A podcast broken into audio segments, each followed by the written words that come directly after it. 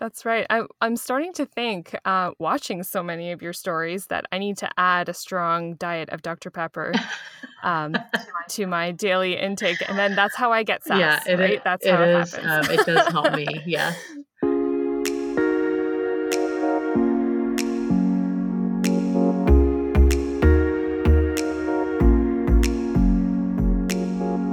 Welcome to this special edition of the Modern Lady Podcast. I'm Michelle Sachs. This summer, I was thrilled to be able to sit down and chat with author and blogger Kathryn Whitaker about intentional living, family life, and her new book, Live Big, Love Bigger, which launched just a couple of weeks ago. The newest season of the Modern Lady podcast won't be hitting the airwaves until next week. But in the meantime, we are thrilled to welcome Kathryn Whitaker to the show today. Kathryn is a mom of six from Texas blogger, a writer, and is the Dr. Pepper connoisseur of the internet. She is, in her words, a die-hard Texas Aggie, a devout Catholic who converted and was confirmed an hour before her own rehearsal dinner, and a Pure Barre enthusiast. Now, I have been following Kathryn's blog, Team Whitaker, for several years, and I've always found everything from her advice on balance and organization to how she manages both the highs and lows of family life really encouraging as a fellow woman and mom in the trenches. And so you can imagine our excitement today as we get to chat with and welcome to the show the incomparable Kathryn Whitaker. That's very sweet. Thank you. Oh. Hi, Kathryn. Welcome to the Modern Lady podcast. Thanks for having me. It's super kind of y'all to have me on the show. Oh, it's our pleasure. It's all our pleasure. Um, you know, your glowing reputation precedes you for many of us, but for those perhaps meeting you for the first time, could you tell us a little bit about yourself? You bet. So um, I'm a Texan, so that should explain some of the words that you may not understand here in the next little bit. But um, I'm a sixth generation Texan. I have six children, ages 18 to 5, so kindergarten to college. And I've been married to my husband for 23 years. And we live in Austin, Texas, and I've been blogging Gali for a very long time. And most of that was precipitated because of the birth of our fifth child, who was born uh, premature. And God opened some doors to allow me to share, I guess, in a real intangible way, how we live life as a big family, but also how we live it with authenticity and purpose. Yeah, I I get that from all of your posts, and you're right, all the way from uh, telling your story about your son Luke. Right, Luke was That's the correct. one Yes, um, in the one. the NICU. Yeah, um, and going through life with your whole family uh, through the ups and downs, like I was saying in the interview, is so um, eye opening and encouraging and inspiring for the rest of us to be able to see how your family does it. And it's so great. Thank you for sharing it. Of course, we do it with a lot of mistakes along the way. So hopefully people see those and recognize that nobody's perfect, right? For sure. Oh, for sure. Yes. Yes. Um, and you balance it with your sass, right? Uh, very well. I love it so much. Um, I have cousins that uh, grew up in Texas, and I remember going to visit them um, all the time when we were kids. Every summer for my childhood, we would drive from Ontario down to Texas. Ooh. And um, yeah, we we love it down there, and it is quite a drive. Lots of quote family bonding happening yes. in the van, which you you know all about after yes, your I trip do. last week. Yes. so one of the other things I have always loved reading about on your blog and through your social media accounts actually is is your family's desire to have this intentional life. So for you and for your family, what does living intentionally mean, and uh, how is it developed looking like for you? Well, living intentionally for us means um, living sort of according to what God desires for our family. And sometimes there's a little bit of a conflict of what we want or what we desire in that moment. And then when we open our eyes to see the bigger picture, it kind of allows us to say, okay, so what's the long game here? It's super easy to us, for us to get caught up in the short game. And we learned that with our sixth baby, she kind of forced us to really look at how we, how well we were living intentionally. But for us, it means Hmm. really putting things into two different categories. Is it a no or is it a hell yes? So like I want my, my I want my yeses to mean something, and we've really adopted that as a family. And so we want when people look at us, we want them to know that we're faithful. We want them to know that we're um, kind and compassionate. And we want them to know that we really desire to be in their presence. So, like if we go to an event or we see someone, we want them to feel welcomed and we want them to feel really um, really loved because when you're in someone's presence you don't want them to be there out of obligation but you want them to be there because they want to be there and so that's really kind of the focus that we take as our family mm-hmm. Wow. Yeah, I I remember reading this. It's a theme that comes up often through your blog posts, and uh, one of them in particular from 2017. I had to look up that date. I didn't just know it off the top of my I head, but I remembered reading it. um, but I do remember reading it uh, where you talked about the glorification of busy. And it was exactly what you said that stuck with me about having to say no to some things so that you can say a big yes to better things.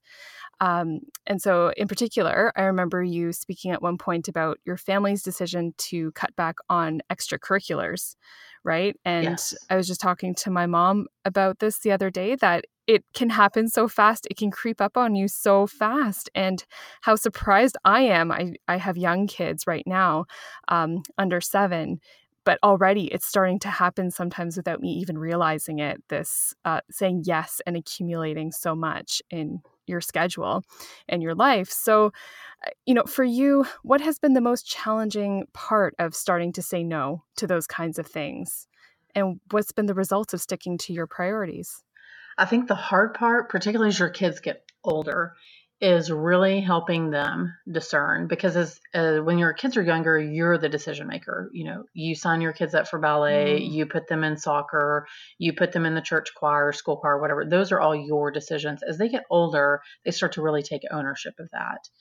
And so the delicate dance that we've been Right. playing is helping guide them as their parents and us too, but helping guide them as to what can you handle and also be a good student, a good friend, a good family member, and then also develop your love and interest for the things that you that you enjoy doing.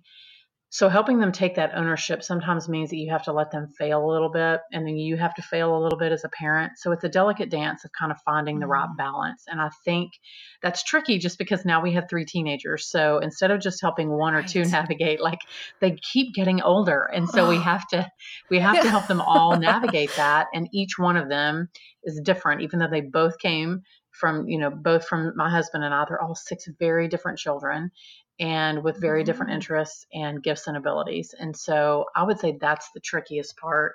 And I think it really comes down to just a family centered on prayer, um, going to Mm. mass on a regular basis, but also praying together as a family and encourage your, encouraging your children to develop their own spirituality, their own relationship with Jesus. Because if that isn't the focus, then all the other stuff that you try to manage, which really control is an illusion, we don't really have any. But unless you have a, a family centered on prayer, the rest of that is so very difficult. And we we learn that, you know, you learn it the hard way sometimes. Yeah. Oh my gosh, that is so good. Um, I didn't think of it in that way before that you have to help them learn how to discern for themselves, right? And not jump in every time you see um, the good way of doing something or what you think is the good way of doing something. Yeah, that's the hard part that- because there's a lot of there's Yeah. a lot of really really good things to say yes to. And I think that's that's really the crux. That's the hard part is you look at these 10 really awesome choices and I'm a top A kind of mom, so I'm like, yeah, we can do all that, but should we do all that? Mhm. And so I had to step back as the mom and my husband had to step back as the spiritual leader of our family and we had to say, but should we be doing that? And that means that you have to say no to some really good things. And that's I mean, in our society where we say yes a lot, it's hard to say no, especially when the, the when the choice is so good. That's right. Yeah. Um, and it's like a badge of honor that you Yeah. can wear, right? If you feel like you can keep up with all the things, but Yeah, it was. I mean, I had this reputation, right? Like, yeah, I like had this Mhm. uh, six kids. You should be able to do that. You're so organized. You can do all the things. And I was like, yeah, I could do that. I'll show all those people that I can do that. And then and then we got in really deep and i'm like this is really ridiculous we cannot do this or we can do it but we are super stressed and frazzled and it's not worth it Mhm. Yeah, it's going to take from things that are important to you um, and not give you the family life that you're hoping for. Right. It's almost like having a mission statement, right? yes as a matter of fact it is Yeah. Do you have one? um, Just curious. We do. I know some families um, do. yeah so sort of anecdotally we've chosen um, love um, sh- love God by serving others. So that's sort of our Mm. that's sort of our mantra. So are we serving others and not just serving ourselves? And so we've it's tricky. Yeah. I would say that that's probably the biggest balance is giving up control to your kids because then that means sometimes they have conflicting interests of what they want to do with what the family needs to do. So it's a constant battle of are we communicating enough and are we communicating well? It's tricky. hmm And I would imagine, especially the older the kids get, the more maybe pushback or input, we'll say, they have in the decision making process. They do have a lot of input. I hadn't thought about it that way, but that's a really good way to describe it. Yes, they've got very boisterous input sometimes about what they want to do as opposed to what we want them to do. So, yes. Um, but we've really learned to give them choices. And sometimes those choices lead to a decision. Of like it's almost like you can see the train wreck happening and we know how it's going to end, but we let them make the choice anyway because they have to learn. And I think Right. that's one of the most difficult parts of parenthood is knowing that your kids are going to fail and letting them do it anyway instead of swooping in and saving them. Wow. Yeah, even listening to you say that, I'm like my I think my heart rate went up a little bit. Don't don't Oh remind us goodness. too. It's okay. yeah. Um, so do you and your husband Scott, uh, do you have a process or a system of discernment when it comes to having to choose what to say yes to and what to say no to? Well, practically speaking, we get together on Sunday evenings and we talk about what's coming up for the week. And Mm. so that that's sort of an immediate future, like what's happening, you know, this week or this next week, and can we do it? And so that's logistically, that's when we look at the calendar and say, this is probably not going to work, or we're going to have to take this off, or let's move this around, or rearrange some things, or just simply say no. So that's a that's an immediate opportunity for us to have communication, and it typically happens right now. That happens between us and our two oldest children, although our oldest is going off to college, and so we'll have two in, two more in high school next year, and so that meeting is probably going to continue to grow as they get older. But it's an opportunity for them to manage their own calendar and their own schedule, and then we also have an opportunity to walk them through. Do you think you can do that? And that's when we sometimes let them fail, as opposed to Mhm. some of the bigger decisions like should you play basketball this season or do you want to take two AP classes in high school? That is a bigger decision that requires a little bit more prayer and a little bit we kind of back up that decision. And we typically will have discussions kind of at the beginning of the season. So like right now, um, we're talking about what do we what what's life going to look like this fall, and then as we kind of enter the holidays, what's life going to look like in the spring, and then in the spring we say, all right, so what's the rest? But what are we looking for in the summertime? So that's more of a seasonal thing, and I don't necessarily think that it's it's more of an organic conversation, but it's definitely one that we have with everybody. Yeah, I love that. And I really like that idea of sitting down as a family to go through your week ahead of time. Um, and you do it all together because to me, it seems like, especially for your teenagers, it helps them to see what everyone else has going on too and kind of gives them a better sense of how their own life still impacts the entire family. And sometimes there's some give and take that needs to continue to happen all through family life. I think that's something maybe even as as teenagers but certainly into adulthood we kind of forget sometimes that our our schedules and our busyness impacts other people. Yeah, it's like the world doesn't revolve around y'all. you have Yeah, to recognize yeah. that there are seven other people in this house, and and as the mom, I have to recognize that everybody doesn't revolve around me either. So Mm. it is always an eye-opening experience on Sundays. To and and I think we get so like we get in our lane, like we know that we have this event or that event or this obligation, and then we forget Right. that other people do the same thing. So it's also gratifying to know that my kids are serving or doing things sometimes that I don't know about and they come up in the Sunday meetings and I'm like, oh, that's Mm. really cool. Or I had no idea that you were doing that. So that's kind of a fun byproduct that we didn't expect to have after those meetings. Yeah, that is awesome. That's really good. Uh, so you often speak often about authenticity and showing up unapologetically real in your own life. So this is really hard for me and for many of us, I'm sure, both in the online world and in the real world. So how has being authentic and honest influenced your journey to living more intentionally? And do you see a connection between these two values depending on one another? You know, my dad, so I'm the daughter of an army man and the daughter of a school teacher. So my mom was a school teacher. And um, honesty was something that was very important in our home and growing up. My parents always encouraged us to tell the truth, but also to live a life of integrity. And so I have a really hard time being around someone who I feel is like fake or they are pretending. And sometimes that gets me into mm-hmm. trouble because I'm a truth speaker. I'll just say it.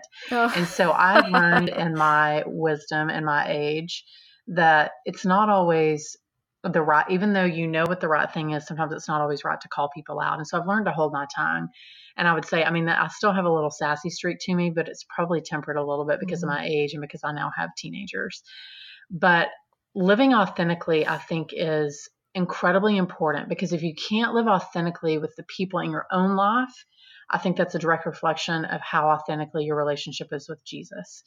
And I will say that didn't really, mm-hmm. that message wasn't really driven home for me in a big way until we had our premature kiddo. And with Luke, I just didn't, I didn't have the bandwidth to pretend. I mean, it was hard.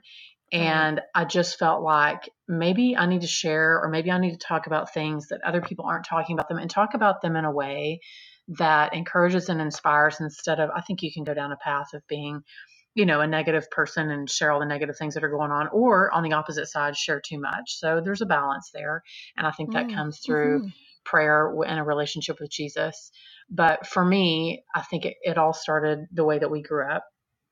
And then it's really kind of matured yeah. and grown as I've had more children and certainly through life experience.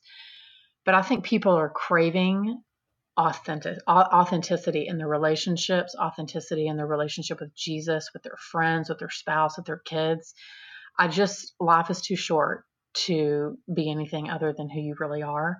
And if you have work to do, be honest about the work that you have to do. I mean, I have a whole laundry list of things that I should probably take the, mm-hmm. to the confessional fairly soon about the work that I have to do on my own on my own self. And as I wrote the book, I certainly was thinking about all that. But I think that living a life of authenticity, excuse me, is also living a really free life. You're free to be who God intended you to be, and you no longer have to pretend to be this person who the world thinks you should be. Yeah, that's good. Um, we know that as parents, often our actions speak much louder than our words, and often it seems like our words are silent. But what is the biggest takeaway that you hope your kids get from watching you and Scott intentionally lead the family this way in all these areas that you've mentioned so far? I hope that we know that they know that we really love Jesus, that we desire to have a family centered on Him, and that we are going to make a bunch of mistakes. One thing I don't re- really remember growing up, I remember I remember my parents making mistakes. And I remember them asking occasionally, you know, oh, ignore that, or you know, we made a mistake or whatever. But we've really, I think Scott and I have really owned the fact that we make a lot of mistakes every day, and I've been asking for a lot of forgiveness here lately because teenagers are, are a special kind of sanctification.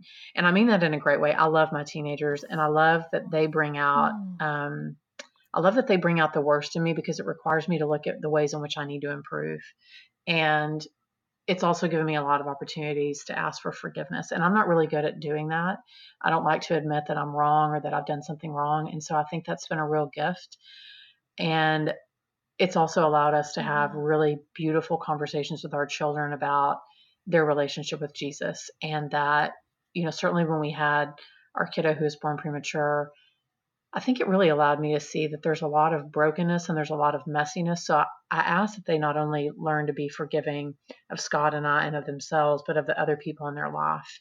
And I think that's a constant lesson that we're trying to learn along the way is that you have to extend people grace. And I think before I saw the world as black and white, and after Luke, I see all the areas of gray and how we're called to be kind and compassionate. So, I, above it all, I hope that they know that, that it's their relationship with Jesus and how they foster and grow that that will make the most difference in their lives once they leave our home. And so, Danielle Bean, who's a great Catholic mom who I've looked up to for a long time, often says, you know, I hope that the lessons that we that we instill in our children that they take with them. And so I think that's the season that we're sort of in right now, as we're seeing the mm-hmm. fruition of instilling those lessons and then we're launching kids, which is frightening but also awesome at the same time. And yes. so I hope that that's what they take from all of that. So that was a really long answer to a really beautiful question. Wow. No, and it was a beautiful answer. I'm going to be thinking on all of those points for a long time because um, we're right in that building phase i think here in our family but it's it's nice to watch older families and how they've worked all these years often behind the scenes to instill these kinds of values and virtues in their kids and then seeing it come about and i follow your own journey through that with your teenagers. That's really wonderful. Thank you um, so, if you could give only three pieces of advice to someone who wants to begin this process of slowing things down a little bit and living more intentionally, um, what would those be? You know, I knew this question was coming, and I still, um, that's a good question. Um, the first thing I would say is that decisions that you make when they're five probably will not affect them when they're 18. And what I mean by that is, if you choose not to put your child in dance class at age five, you have not completely derailed their cheerleading or dance scholarship opportunities when they're an 18 year old. And I think we put a lot of pressure on ourselves to always be right at a very young age as young mothers. And it's not necessary. In fact, it's counterproductive. So the second piece of advice of that would, would be to um, remind yourself to be present. I remember when my children were younger, and there and there have even been some moments now as teenagers that I've looked at and I've thought, oh my gosh, if we can just get through this season, then the next one will be better. Right. And I think every season, and every mom has thought that, every season has its pros and cons. You know, when they were younger, physically totally exhausting, but then we also had time. We would put our kids to bed at seven o'clock, and my husband and I had time in the evenings. We don't have that time now. It's just shifted. So it's just a different mm-hmm. season.